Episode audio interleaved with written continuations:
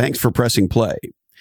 Uh, in observance of the midterm elections in the United States, uh, we will not be dropping uh, full normal episodes this week.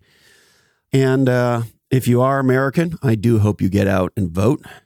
It's, uh, in my opinion, one of the most patriotic things you can do. And I also just wanted to um, to read you a little something that I wrote recently on uh, LinkedIn that I think um, is germane because whatever happens in the American midterms, roughly 50% of the country is going to be elated and 50% of the country is going to be pissed. So uh, let me do a little reading for you here. Today, more Americans hate more Americans than ever. And yet, we all know hating someone because they disagree with you might be the biggest stupid of them all. So, how did this happen? In the oldest surviving democracy in human history.